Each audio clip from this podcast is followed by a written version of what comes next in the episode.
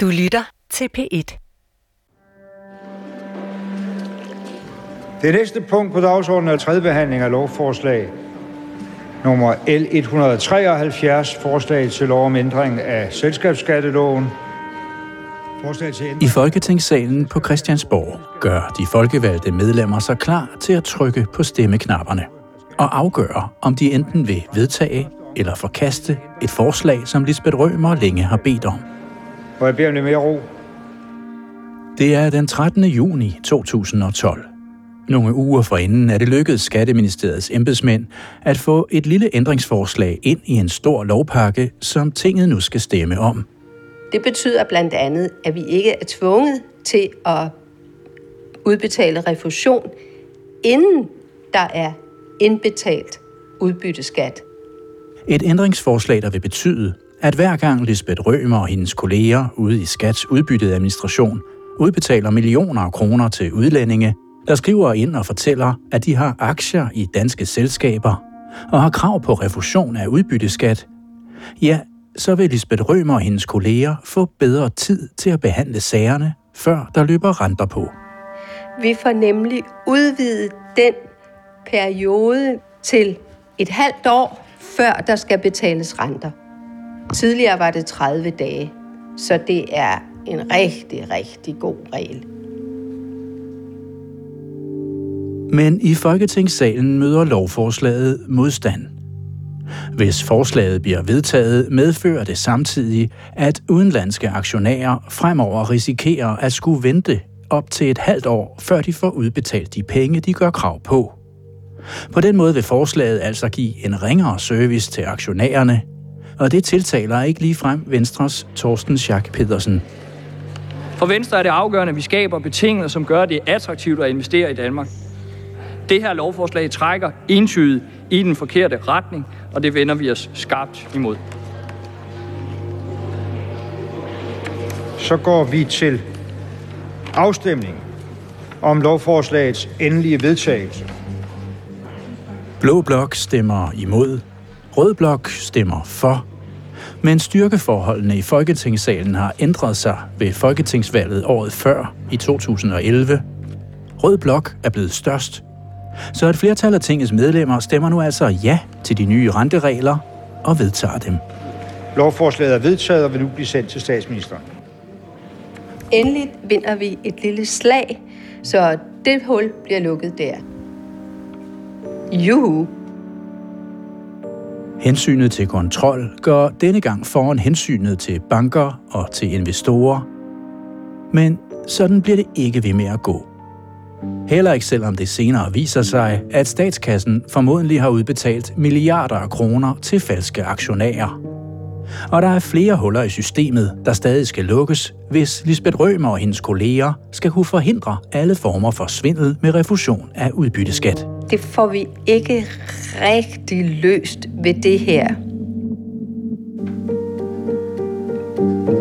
Det her er de hemmelige aktionærer, en undersøgelse af, hvorfor hullerne, der har ført til svindel med udbytteskat, ikke er blevet lukket, når man har kendt til dem i overvis. Jeg hedder Jesper Thynel. Velkommen til 6. afsnit af Hensyn til investorerne.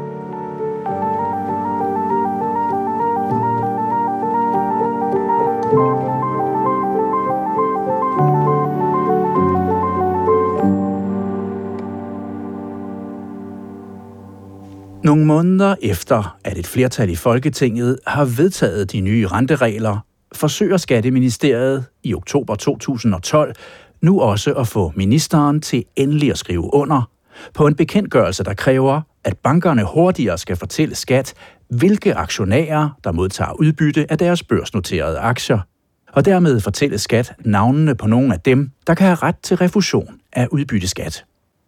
Ministeriet kopierer de relevante paragrafer fra den bekendtgørelse, der de sidste tre år har ligget klar til underskrift, og som Lisbeth Rømer og Jette Sester har presset på for at få igennem i endnu længere tid. Og sender så nok en gang teksten i høring, blandt andet hos bankernes interesseorganisation Finansrådet. Og bankerne strider endnu en gang imod. Bankerne kommer jo selvfølgelig til departementet med deres indvendinger om, at de stadigvæk synes, at det er en stor øh, byrde for dem. Men der sker nu samtidig noget, der gør, at tingene måske alligevel ændrer sig denne gang.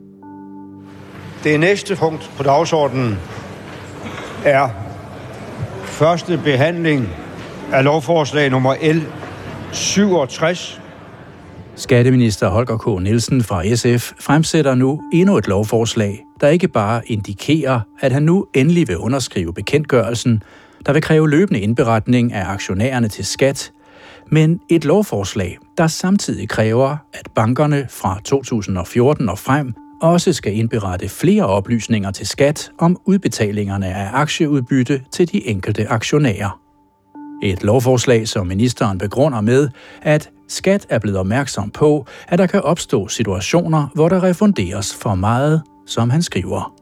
Og påpeger, at forslaget derfor skal bidrage til at sikre, at der ikke sker uberettigede refusioner af udbytteskat, som der står i lovbemærkningerne.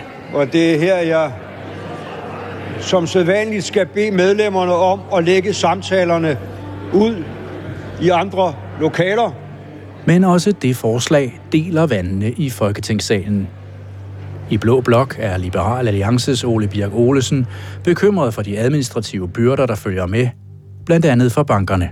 Den rummer blandt andet lovforslaget en indberetning af udbytter øh, på aktier, øh, som øh, vurderes at give større administrative byrder for virksomhederne.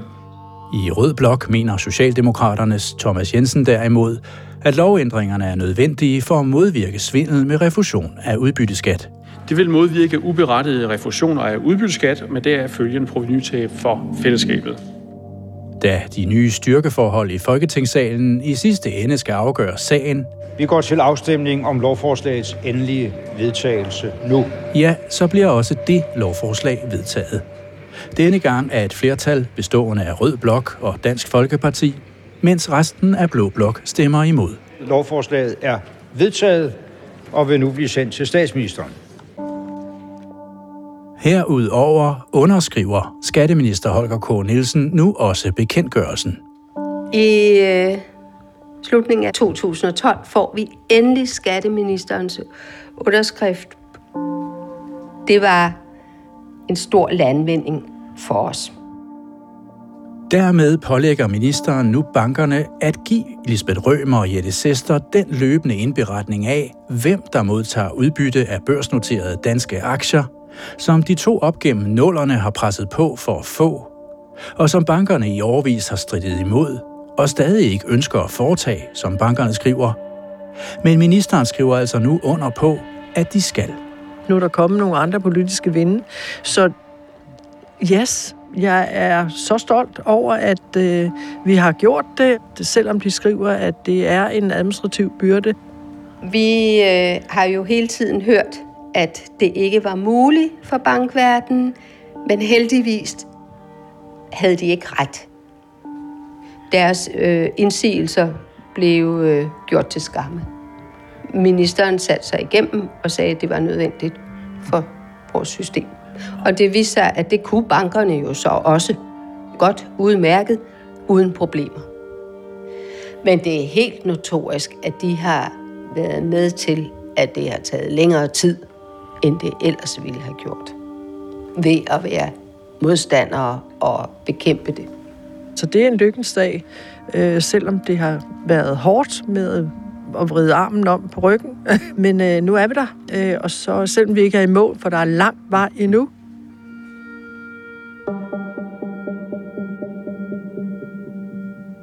Lisbeth Rømer og hendes kolleger mangler stadig at få lukket et par huller mere i systemet, hvis de skal kunne stoppe svindel med refusion af udbytteskat. Også selvom ministerens underskrift og Folketingets vedtagelser betyder, at skat på et tidspunkt i løbet af de kommende år, fra 2013 og 2014 og frem, vil begynde at få flere oplysninger om aktionærerne og få dem hurtigere ind fra bankerne.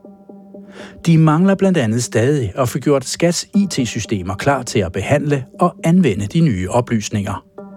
De mangler at få kontrol med brugen af aktielån, altså med om dem, de udbetaler refusion af udbytteskat til, nu også reelt ejer aktierne, eller om de i virkeligheden bare har lånt dem. Og så mangler de frem for alt at vide, hvem der ejer de mange aktier, der ligger i de såkaldte omnibus- og nominidepoter, hvor aktionærerne stadig er hemmelige for skat. Et problem, der med tiden kun er blevet endnu større, konstaterer Jette Sester. Problematikken omkring omnibusdepoterne er jo bare vokset i den periode, som vi har ligesom stået i stampe med at få den løbende indberetning. Øh, og det gør jo så, at udfordringen er jo stadigvæk store fordi du ikke har den retmæssige ejer. Fordi først når vi ved, hvem den retmæssige ejer er, kan vi jo også se, om det er den retmæssige ejer, der tilbagesøger refusionen. Så udfordringerne er ikke stoppet her. Men Folketingets medlemmer kan måske godt have fået det indtryk, at alle problemerne nu er løst, da de i løbet af 2012 stemte om de lovændringer, de vedtog. Allerede ved vedtagelsen af de nye renteregler i juni 2012 står der for eksempel i bemærkningerne til selve lovteksten. Det må forventes, at skattemyndighederne fremover vil øge kontrollen. Dette bør ske for at sikre, at der ikke sker uretmæssig tilbagebetaling til en udenlandsk modtager, som ikke anses for retmæssig ejer. Men Lisbeth Rømer opfatter det ikke som et signal om, at hun og hendes kolleger nu skal stanse udbetalingen af refusion af udbytteskat til de mange udenlandske aktionærer ude i verden, indtil hun kan sikre sig, at det vidderligt er de retmæssige ejere af aktierne, hun og hendes kolleger giver pengene til. Hvis hun og hendes kolleger i skat smækkede kassen i, ville det nemlig tilsidesætte hensynet til investorerne og dermed hensynet til aktiekurserne på danske aktier, forklarer hun. Der har været et hensyn. Danmark vil gerne have udenlandske aktionærer. Det er godt for vores kurser. Og så skal de jo også behandles ordentligt. Så jeg mener stadig, at vi, øh, vi har gjort det, som oprindeligt har været vores opgave, at sørge for, at det her kører nogenlunde. Vi ville meget gerne have oplysning om beneficial owner, men har fået nej. Så jeg, jeg mener ikke, det er udbytteskattekontorets opgave at gøre andet end det, de kan, når man i øvrigt har fået nej til at gøre det, som er det rigtige. Så selvom Folketinget forventer, at skat nu vil kun kunne øh, udbetale eller tilbagebetale dansk udbytteskat til den retmæssige ejer af dansk udbytte, så har skat ikke redskaberne til at kontrollere dette.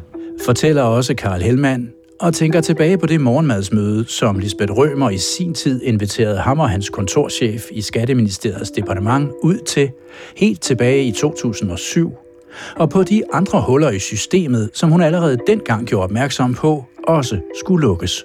De har ikke fået det øh, kontrolspor, hvor de kan se i forhold til omnibusdepoter, de er samledepoter, kan de ikke spore den individuelle øh, retmæssige ejer af den danske udbytte. Det her skat så bedt om i overvis, at de kan få de redskaber. Lisbeth Rømer gør der også hurtigt opmærksom på, at der stadig er huller i systemet, der endnu ikke er lukket, og at man derfor stadig kan svindle med refusion af udbytteskat, uden at hun og hendes kolleger vil opdage det. Få dage efter nytår, i starten af januar 2013, modtager hun et brev fra intern revision. Et brev, hvor i revisionen bebuder, at den på grund af udbytteskatteområdets væsentlighed og risiko, som der står, nu igen vil komme på besøg. Onsdag den 6. februar møder intern revision således op kl. 10 om formiddagen ude i Skats udbytteadministration for at tale med Lisbeth Rømer og hendes kolleger, der på det her tidspunkt nu har til huse i Høje Tostrup. På mødet med revisionen opregner Lisbeth Rømer endnu en gang mange af de problemer, der stadig mangler at blive ryddet af vejen. Blandt andet problemerne med omnibusdepoter, hvor i aktierne stadig er ejet af hemmelige aktionærer. I omnibusdepoter kan man ikke se, hvem der ejer aktierne. Forklarer Lisbeth Rømer på mødet ifølge referatet og kalder det et problem. Hun fortæller samtidig, at når hun og hendes kolleger udbetaler refusion af udbytteskat, så er der, som der står, ikke nogen umiddelbar kontrol med, om de udbetaler refusion for de samme aktier igen og igen. Blandt andet fordi der kan blive udstedt flere kvitteringer, altså flere udbyttenotager, på samme aktie, når aktieudbyttet bliver udbetalt fra bank til bank i en kæde helt ud til en aktionær i yderste led et sted ude i verden. Lisbeth Rømer fortæller også intern revision, at skat stort set ikke fører kontrol med bankernes administration af den såkaldte bankordning.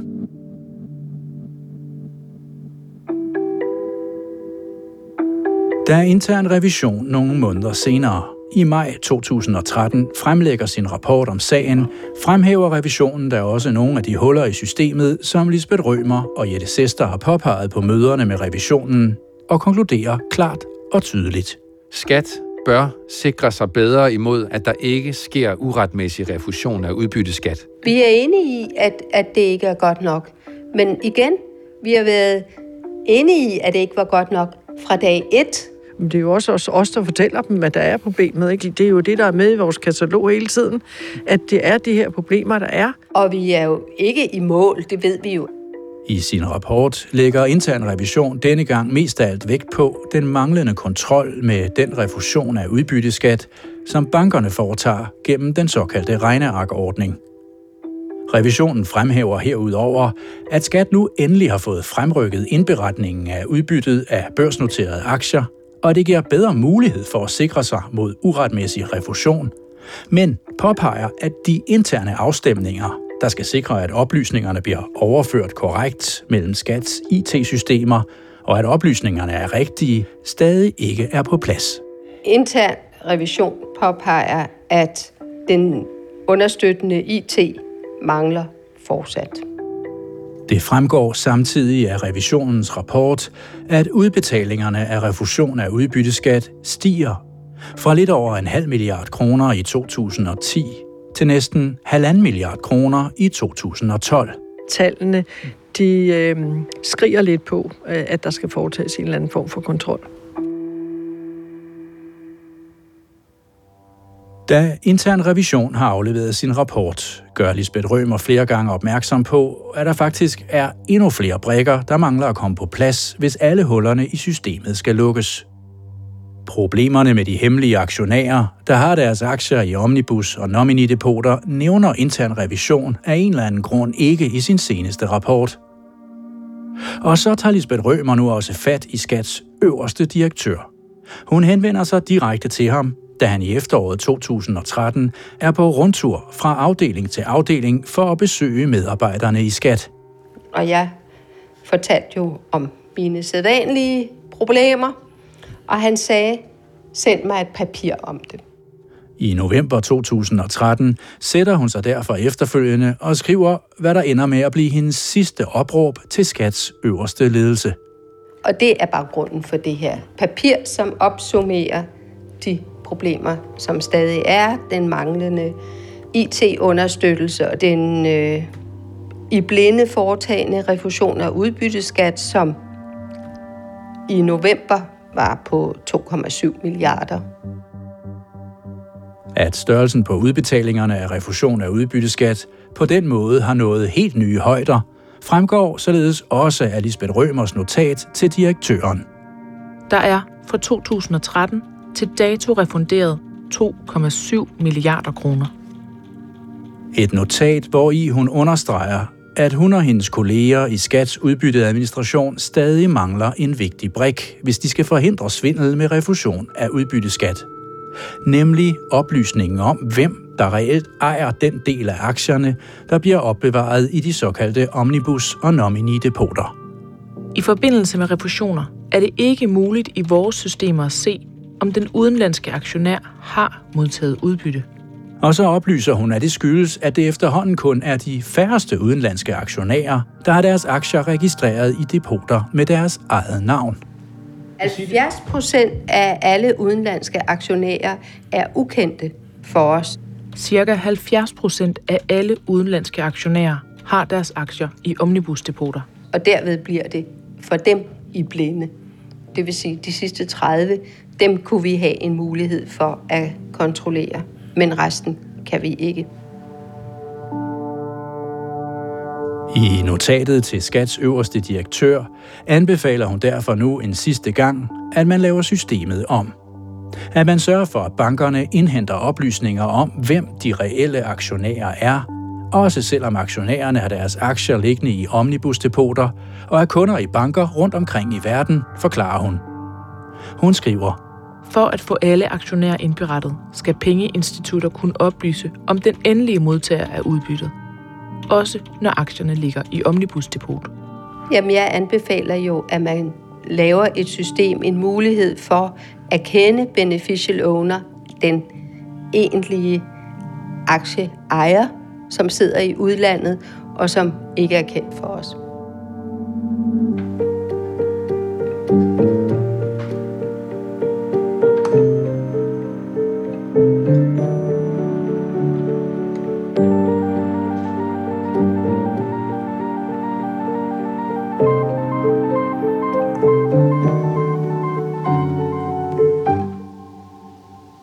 Men det er svært at komme igennem med Lisbeth Rømers anbefaling om at kræve alle aktionærer, der får udbetalt udbytte fra Danmark, indberettet til skat. Det ved Jette Sester inde i Skats hovedcenter på Østerbro i København bedre end de fleste. Den oplysning, som vi mangler, det er selvfølgelig den reelle ejer. Hvem er det, der reelt er ejer af den danske aktie? Men det er svært, når vi taler om omnibusdepoter, og vi taler om nominidepoter, fordi at, at øh, der passer skatteverden ikke med handelsverden med, med værdipapirer, og der, der er det nogle andre værktøjer, man søger i den finansielle sektor, end det, som skat søger. Hvis det sidste store hul i systemet skal lukkes, kræver det derfor politisk vilje til at gøre op med de sidste hemmelige aktionærer. Det kræver derfor vilje til at gøre op med de danske bankers ønske om fortsat ikke at skulle indhente oplysninger om og fortælle skat, hvem der ejer aktier nede i Omnibus og nominidepoterne, forklarer hun.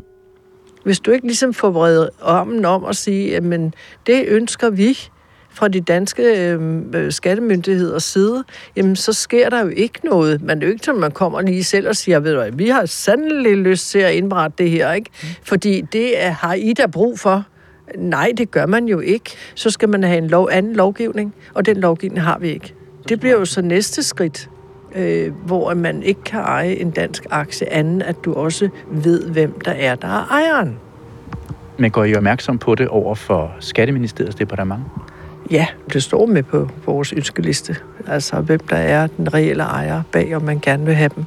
Øh, det er med. Det er bare blevet udsat år efter år efter år, men det er ikke kommet igennem, nej. Men det kan være, det kommer. Da Lisbeth Rømer her i november 2013 skriver til Skats øverste direktør, forsøger hun således alligevel en sidste gang at få opfyldt sit og Jette Sesters ønske om at få at vide, hvem de anonyme aktionærer i omnibusdepoterne er. Et ønske de to for eksempel ikke kunne komme igennem med, dengang Lisbeth Rømer fremsatte det tilbage i 2006, da BT Opera Trading i Paris ville have udbetalt over en halv milliard kroner fra den danske statskasse og hun derfor skrev til hele Skats direktion, at hun og hendes kolleger reelt ikke anede, om det ville være rigtigt eller forkert at udbetale pengene, og allerede på det tidspunkt udpegede de hemmelige aktionærer som problemet og skrev. Det er et spørgsmål, hvor længe Danmark kan tillade et system, hvor man kan skjule sin identitet i forbindelse med aktieudladninger, og derved kan sikre sig en refusion, som egentlig ikke er efter lovgivningen. Eller da hun og Jette Sester i 2006 efterfølgende udarbejdede et næsten 30 sider langt problemkatalog, hvor i de skrev, at den her type aktiedepoter udgør en generel trussel for det danske skattesystem. En trussel, som kunne afværges, hvis de fik at vide, hvem de hemmelige aktionærer i depoterne er, hvorefter de gentog. Politikerne skal gøre os opmærksom på, at der reelt er et problem, der er en trussel for skattesystemet.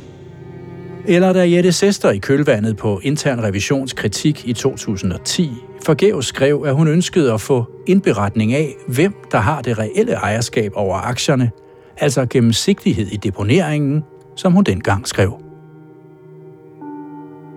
Men Lisbeth Rømer bliver altså ved og prøver nu den her sidste gang med notatet til Skats øverste direktør. Det er jo ikke et nyt ønske.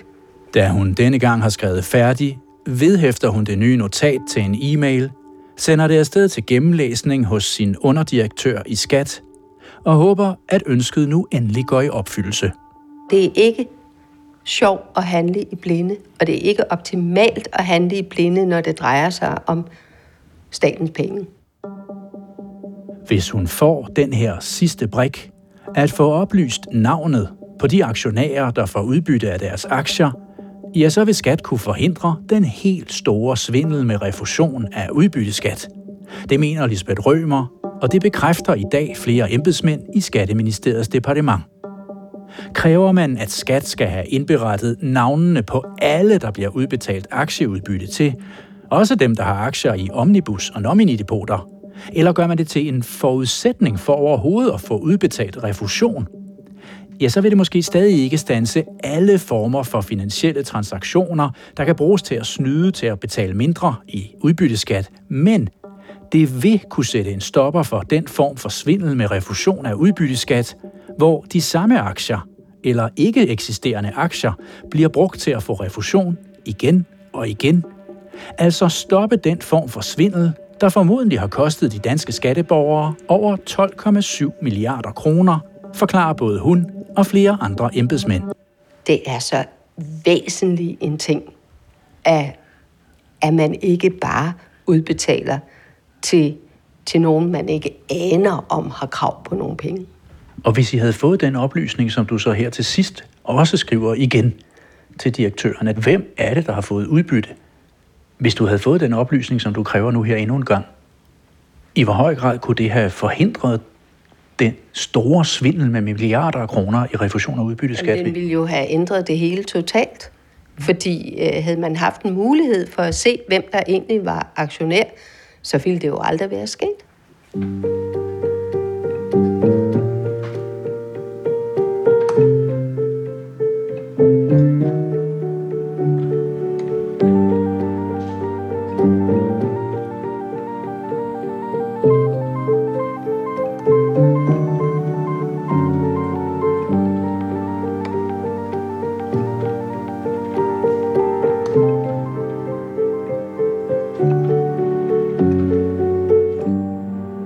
Notatet til Skats øverste direktør bliver det sidste lange opråb fra Lisbeth Rømers side. Få dage senere går hun som 70-årig på pension. Det er min svanesang. Men da Lisbeth Rømer har ryddet sit skrivebord, og efter årtiers tjeneste har forladt skatteforvaltningen, beslutter hendes underdirektør angiveligt kort tid efter, at han alligevel ikke vil sende hendes advarende notat og løsningsforslag videre op til Skats øverste direktør. Heller ikke selvom det ellers var planen og aftalen, og selvom Lisbeth Rømer eksplicit har stilet notatet til den øverste direktør i Skat. Da Lisbeth Rømer forsvinder ud af døren, forsvinder herudover også den viden og indsigt, der kan være nødvendig for at drive Skats udbytteskatteafdeling videre, som den er.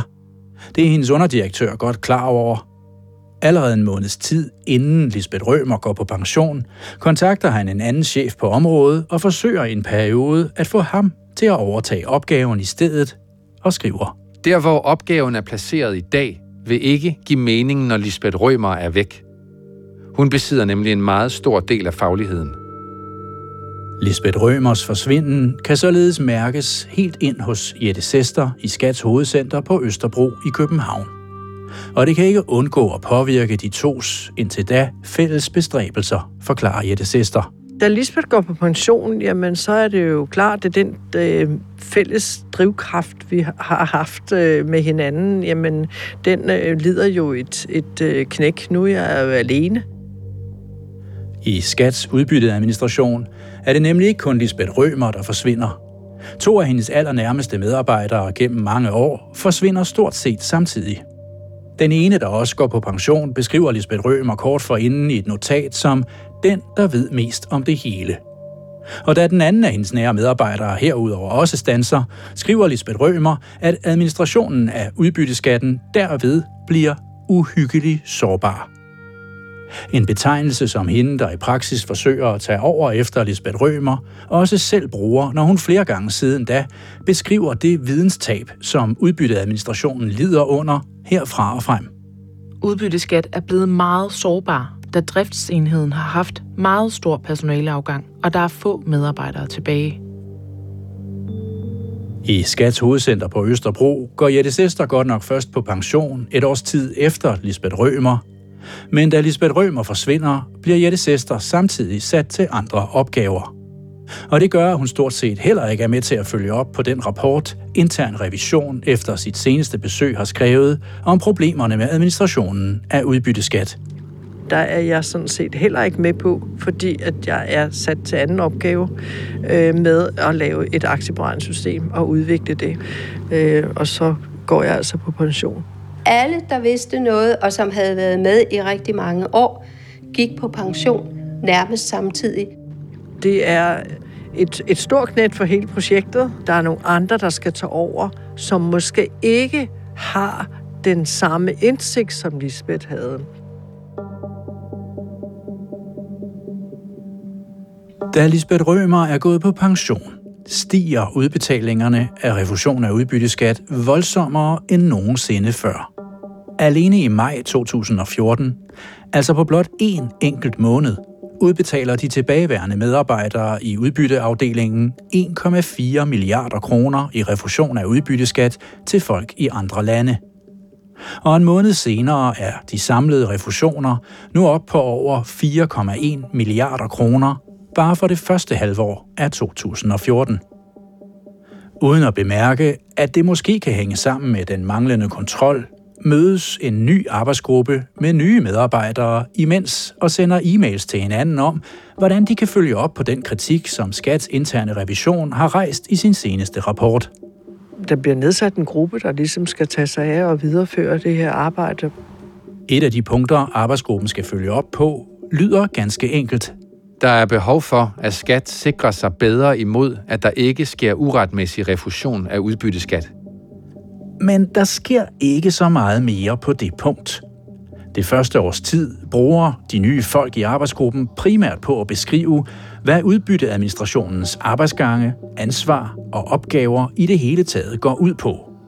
Og på at prøve at få et overblik over de oplysninger, som skat får ind. Og det kræver, at du er der i mange år og ser det der flow, øh, og også har det er samarbejde med den finansielle sektor, og derfor så er det jo en helt ny generation og en helt nyt netværk, der skal oparbejdes, og det tager tid, og det tager virkelig lang tid. I januar 2015 bliver punktet om problemerne med refusion af udbytteskat så lukket helt. Det bliver taget af programmet med henvisning til, at der fortsat arbejdes på det såkaldte TRACE-projekt, der for en del år siden blev taget initiativ til i OECD-regi på baggrund af ønsker fra den internationale finanssektor. Et projekt, der stadig ikke er blevet til virkelighed, eller umiddelbart har udsigt til at blive det snart. Punktet om at sikre sig bedre imod uretmæssig refusion af udbytteskat afsluttes på den måde med henvisning til det samme internationale projekt, der også fire år tidligere blev brugt til at afslutte og parkere den tidligere arbejdsgruppes arbejde og problemer med at sikre kontrol med refusion af udbytteskat.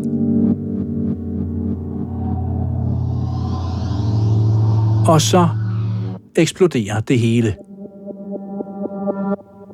Få måneder senere, hen over sommeren 2015, kontakter en skatteadvokat og de britiske myndigheder skat og fortæller, at den danske statskasse igennem flere år formodentlig er blevet plyndret for et større millionbeløb.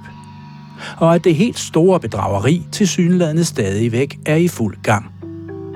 I august 2015 kommer skandalen så også offentligt frem. Bagmandspolitiet har modtaget en anmeldelse fra skat om muligt skattesnyd fra omkring 6,2 milliarder kroner. Det, der først fremstår som en formodet svindel på 6 milliarder kroner, viser sig at være endnu større. Over 12 milliarder kroner ifølge de danske skattemyndigheder, og det er alene i årene fra 2012 til 2015, som er de år, man har undersøgt. Og det er alene i formodet svindel med refusion af udbytteskat over den såkaldte blanketordning.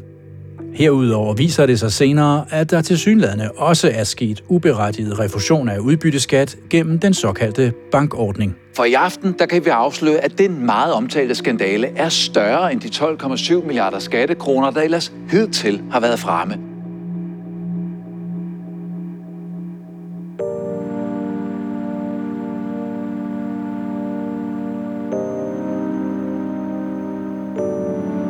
Da den store udpumpning af penge fra statskassen kommer offentligt frem, og danske medier bliver fyldt med nyheder om formodet svindel med refusion af udbytteskat, forbavser det egentlig ikke Jette Sester, som nogle måneder forinden også er gået på pension. Det, det, da jeg hørte om sagen, øh, kom det nok ikke bag på mig, at man ligesom havde udnyttet det hul, som stort set alle vidste var der, men som ingen havde ligesom formået at haft hår nok på brystet til at, og, øh, at lukke.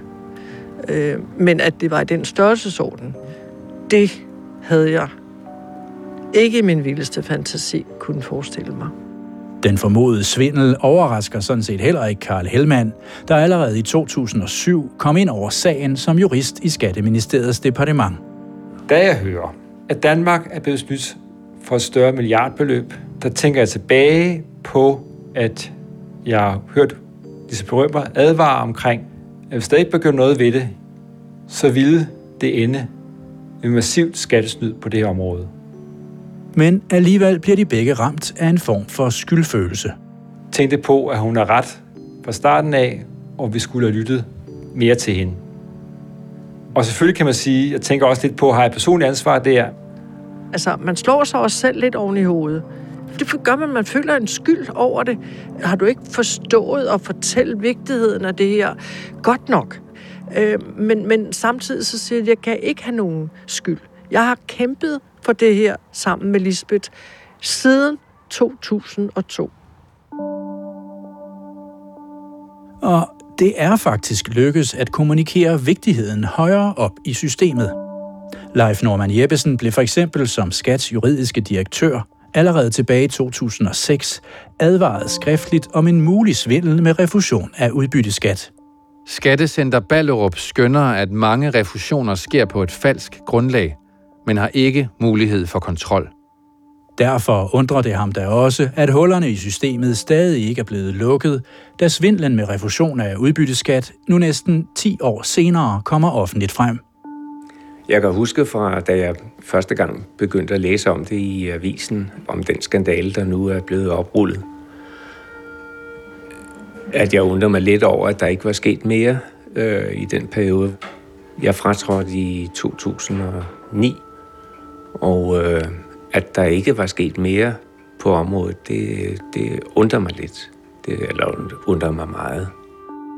At der i årvis ikke er sket mere for at lukke de ellers velkendte huller i systemet, er lige præcis det, der får Karl Hellmann til som det første at tænke over, om han må har et personligt ansvar. Hvorfor tænker du på, om du har et personligt ansvar? Jeg var departementets repræsentant i en dialog med Lisbeth, hvor jeg sådan stod på en lidt hård linje i forhold til det daværende regerings politik omkring administrative byrder, og i den forstand var jeg sådan set med til at nægte eller afslå, at der skete regelændringer, for at undgå, at erhvervslivet bankerne blev påført flere administrative byrder. Men jeg tænkte også, at altså selvfølgelig, altså, tænker jeg også, at jeg er et lille, lille møtrik i et stort system. Når hullerne i det store system ikke for længst er blevet lukket, skyldes det i højere grad politiske signaler og prioriteringer og hensynet til banker, selskaber og investorer, end det skyldes uvidende eller uopmærksomme embedsmænd. Det forklarer også Richard Handlov fra den position, han sad i som en slags udviklingsdirektør i Skat fra 2010 og frem. Altså, der er ikke tale om inkompetence øh, fra nogens øh, side på, på udbyttesagen. Altså, jeg vil sige nærmest tværtimod. Øh, der blev udvist rettidig omhu. Øh, der blev øh, meldt opad hele tiden. Men også som udviklingsdirektør oplevede han, at det ikke var nok. Når vi kom med de her oplæg, jamen, så var der hele tiden det her med, altså hvis det var noget, der øgede byrderne for erhvervslivet, jamen, så blev vi ofte hældt af brættet, fordi øh, det var ikke politisk dagsorden øh, på det tidspunkt, og det var det heller ikke med udbytte. Så departementet var selvfølgelig inde over de her beslutninger i forhold til, hvad skulle der ske på udbytteområdet. Og der var byrdelettelser i højsædet. Og det, det er jo fortsat en dagsorden, og det var det, det har det været de sidste øh, 15 år. Og, og det, er jo, det beror jo på forhandlinger med, med erhvervslivet, og her i forhold til udbytte den finansielle sektor. Så vi skulle ikke pålægge dem øh, yderligere byrder i forhold til, til det her område.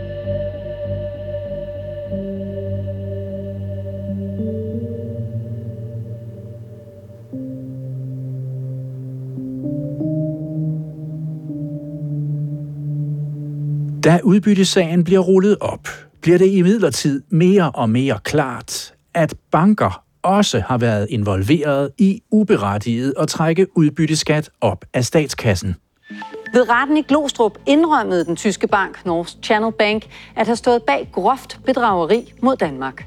Samlet set har banken hjulpet bagmænd med at dræne statskassen for 1,1 milliarder kroner i udbytteskat. Og vi lægger ud med sagen om udbytteskat og bankernes ansvar. Mindst 14 forskellige banker rundt omkring i verden har formodentlig været med til at lense statskasserne for milliarder. Ikke bare i Danmark, men i en række europæiske lande, ved at kræve refusion af udbytteskat. Det kan journalisterne bag DR-dokumentaren Mændene, der plyndrede Europa, senere fortælle. Og dokumenterne her afslører, hvordan andre store banker selv i overvis på samme måde har trukket enorme beløb ud af statskassen og ned i deres egen kasse. Der står altså i de her papirer, at banken godt vidste, at de risikerede at blive anklaget for økonomisk kriminalitet. Og her i de næste dokumenter kan man se, at de alligevel beslutter sig for at fortsætte. En række af verdens største banker har altså i årene efter finanskrisen tjent milliarder af kroner på at tage de penge, som helt almindelige mennesker har betalt i skat.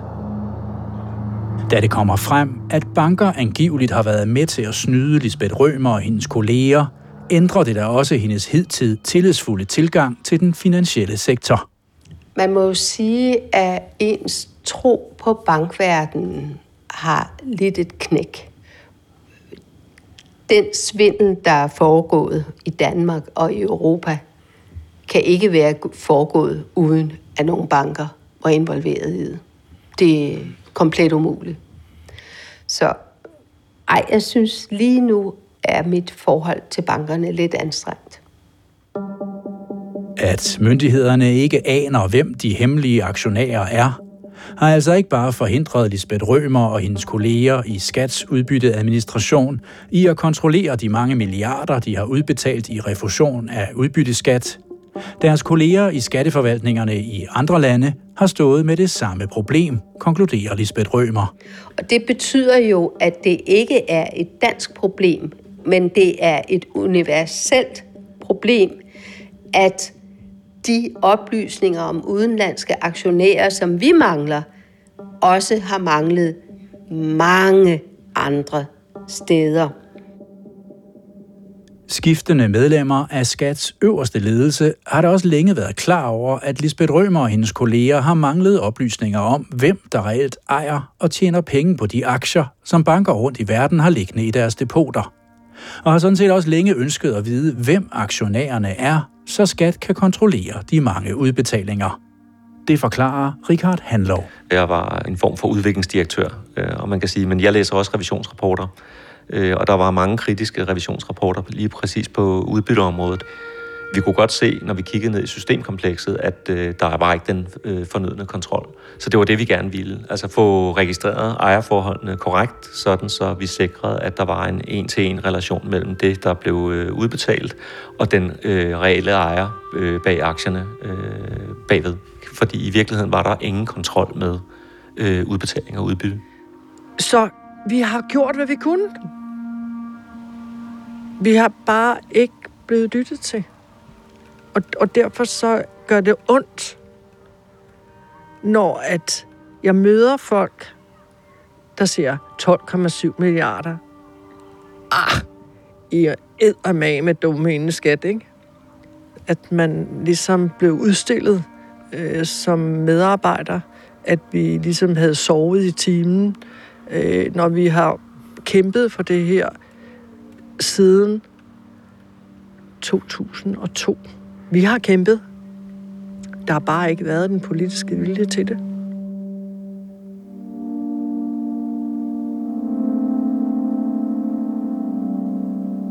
Jette Sester og Lisbeth Rømer bliver derfor også triste, da det kommer frem, at en af deres kolleger i Skat, der har været med igennem alle årene, også selv har begået bedrageri med refusion af udbytteskat. I maj 2017 blev Svend Jørgen Nielsen anholdt. I dag blev Svend Jørgen Nielsen så idømt 6 års fængsel. Svend Nielsen fra Skats udbytteadministration bliver i december 2017 dømt for uretmæssigt at have udbetalt 37 millioner kroner i udbytteskat til en af sine venner, og for at have modtaget 2 millioner kroner af pengene selv. Det gjorde mig også rigtig ked af, at der var en af mine gamle kollegaer, der ligesom øh, åbenbart var med. Svend Nielsen udnyttede godt nok systemet til sin egen fordel, men det var altså ikke nødvendigvis på grund af Svend Nielsen, at andre angiveligt kunne svindle sig til milliarder af kroner i refusion af udbytteskat. Uanset om det havde været ham eller en anden, der havde ekspederet udbetalingen af de mange milliarder, så vidste skat stadig ikke nok om de hemmelige aktionærer til at forhindre falske refusioner. Det forklarer Leif Norman Jeppesen, der var juridisk direktør i Skat frem til kort før den dag i 2007, hvor Svend Nielsen uretmæssigt udbetalte penge til sin ven, og selv fik de 2 millioner kroner af dem, som han nu er dømt for at modtage. Jeg mener ikke, at den konkrete sag med, som han hedder Svend, at den øh, har haft, øh, at det, det er ikke en medvirkende årsag til, at øh, den her problemstilling ikke er løst. Den grundlæggende problemstilling, det er, at vi stadigvæk har manglet viden om, hvem det var, der var de berettigede til den udbytterefusion, der har fundet sted. Og det skyldes jo, at øh, der ikke er tilstrækkeligt sikre oplysninger og dokumentation for, hvem der er den retmæssige ejer.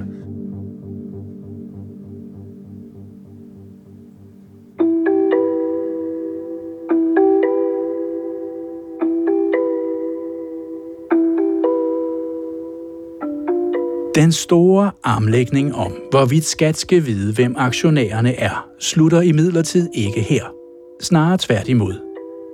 Da det kommer frem, at statskassen formodentlig er blevet svindlet for milliarder af kroner, bliver fronterne blot trukket endnu skarpere op.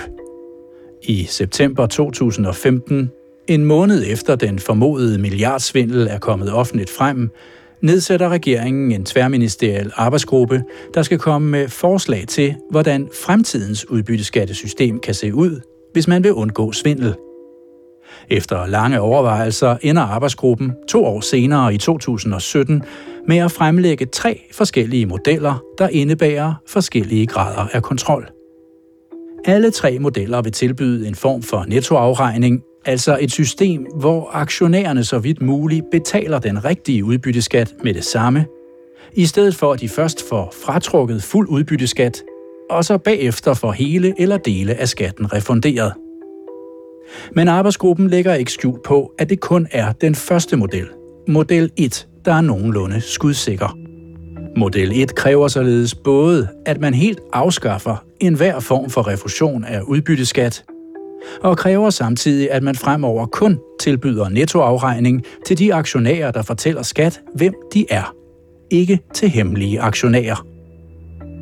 Model 2 der fortsat vil tillade aktionærer at skjule deres identitet ved at placere aktierne i omnibus- og nominidepoter, mener arbejdsgruppen derimod kun i forholdsvis begrænset omfang vil kunne forhindre snyd med udbytteskat. Og model 3, som fortsat vil give mulighed for refusion, skriver arbejdsgruppen, har den betydelige svaghed, at den vil indebære en risiko for, at der refunderes for meget. Ingen af modellerne kan forhindre skattesnyd ved brug af aktieudlån, men også på det punkt mener arbejdsgruppen, at model 1 er den mest robuste model. Konklusionen i arbejdsgruppens rapport er derfor ganske klar. Model 1 vurderes således at være den model, som i videst muligt omfang vil kunne forhindre svindel med udbytteskat. Men da regeringen i sommeren 2017 fremlægger en skitse til en ny model, ja, så vælger den ikke model 1. Den vælger i stedet en model, der kombinerer elementer fra model 1 og model 2, og som fortsat gør det muligt for udlændinge at slippe billigere i skat i Danmark, selvom de placerer deres aktier i omnibus- eller nominidepoter. Og regeringen lægger ikke skjul på, at det sker af hensyn til banker og investorer. Det har været et vigtigt holdepunkt for den finansielle sektor, at brugen af omnibusdepoter ikke forhindres ved den fremtidige model for håndtering af udbyttebeskatningen. Skriver Skatteministeriet i et notat, og forklarer, at der på den måde er tale om et kompromis af hensyn til investorerne.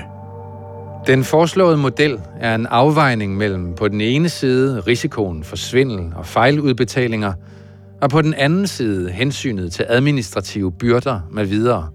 Herunder de administrative omkostninger for udenlandske investorer og dermed interessen for at placere investeringer i Danmark. Den foreslåede nettoindeholdelsesmodel kan dog ikke fuldt ud forhindre, at der fortsat kan foretages aktielån med henblik på uretmæssigt at få nedbragt udbytteskatten. De modsatrettede interesser og hensyn er på den måde stadig de samme, som dengang, da Karl Hellmann som jurist i Skatteministeriets departement for over 10 år siden var med til at afvise Lisbeth Rømers ønsker om at indføre mere kontrol. Altså, når jeg læser det, øh, så kan jeg se, at man ligesom har de samme afvejninger, øh, og man ligesom med åbne øjne siger, at hensynet til at undgå for mange administrative byrder for erhvervslivet, og hensynet til Danmark som attraktivt investorland øh, for aktieinvesteringer, at de hensyn også skal veje så tungt, at man i visse situationer faktisk med åbne øjne siger, at øh, jamen, vi kan ikke helt kontrollere. Og det skriver man med åbent i situationen, hvor man jo har haft en stor skandale, og man netop skal prøve at rydde op. Og på hvilke punkter ligner det den situation, I stod i for 10 år siden, da du sad i departementet og var med til at afvise, at man skærpede reglerne? Jamen, det, det ligner det på den måde, at, at det forhold, at man skulle undgå skattesnyd, at det ikke alene kan bære en lovændring igennem. Øh, nu har vi dog en aktualiseret kæmpe tab, som følger snyd, og så stadigvæk i den situation taler man modsatrettet hensyn, hvor man siger, at hensynet til Danmark som assertivt investorland indebærer, at man godt kan ligesom, øh, med åbne øjne acceptere visse risici for skattesnyd. Men altså, dilemmaet er jo nok det, at Danmark er det lille land, altså når man ser på en globus, altså vi er det lille land, og, øh, og lever af handel, og der kan det godt være, at man er nødt til at tage det hensyn. Kun lidt skattesnyd er i orden, eller Men altså ja, jeg, jeg synes, det er meget svært. Øh, situationen synes jeg, det er svært at acceptere.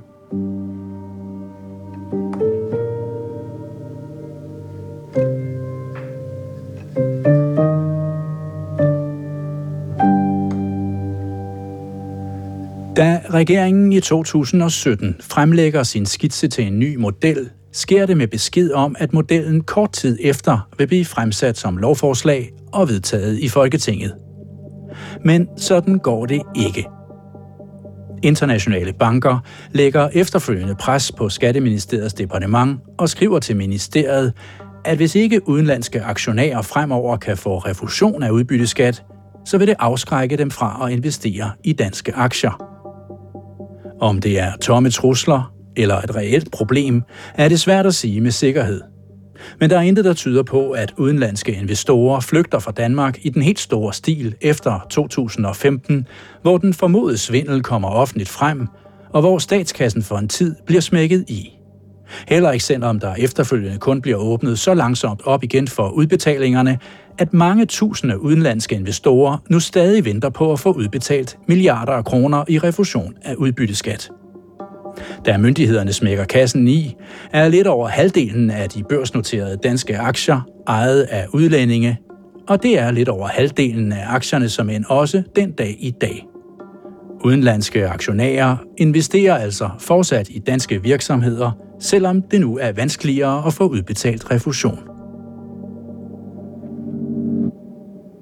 Men i sommeren 2020 fremlægger Skatteministeriet endnu et udkast til en ny model.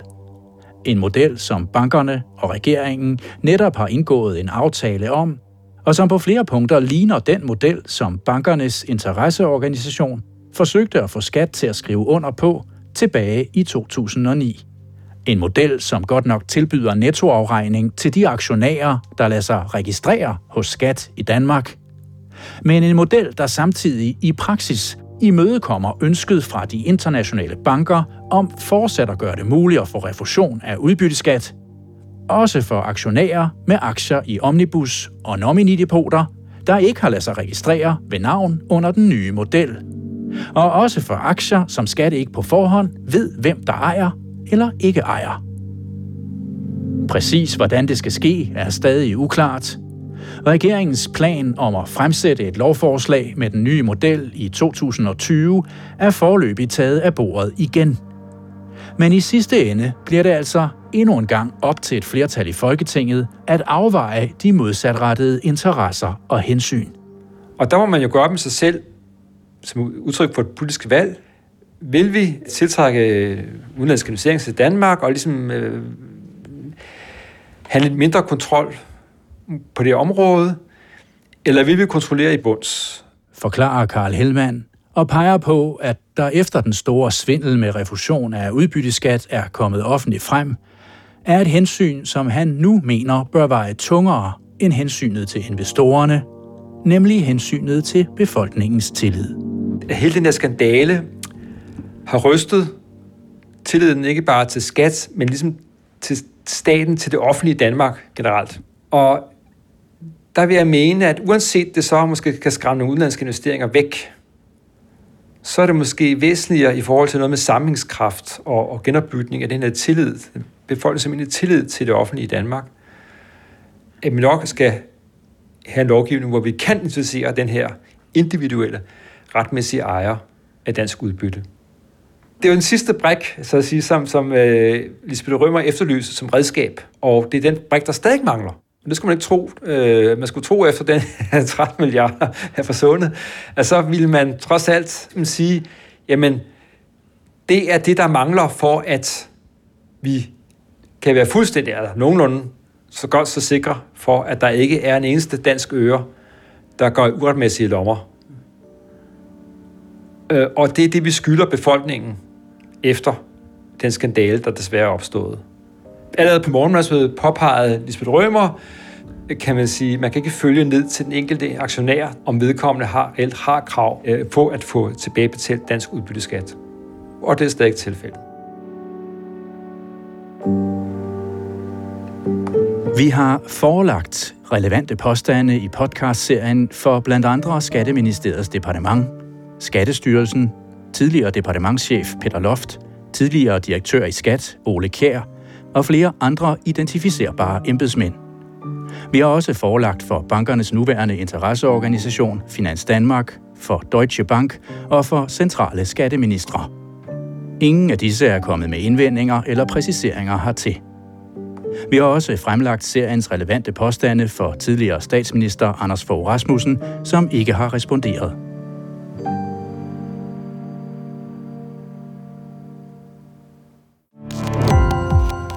Gå på opdagelse i alle DR's podcast og radioprogrammer. I appen DR Lyd.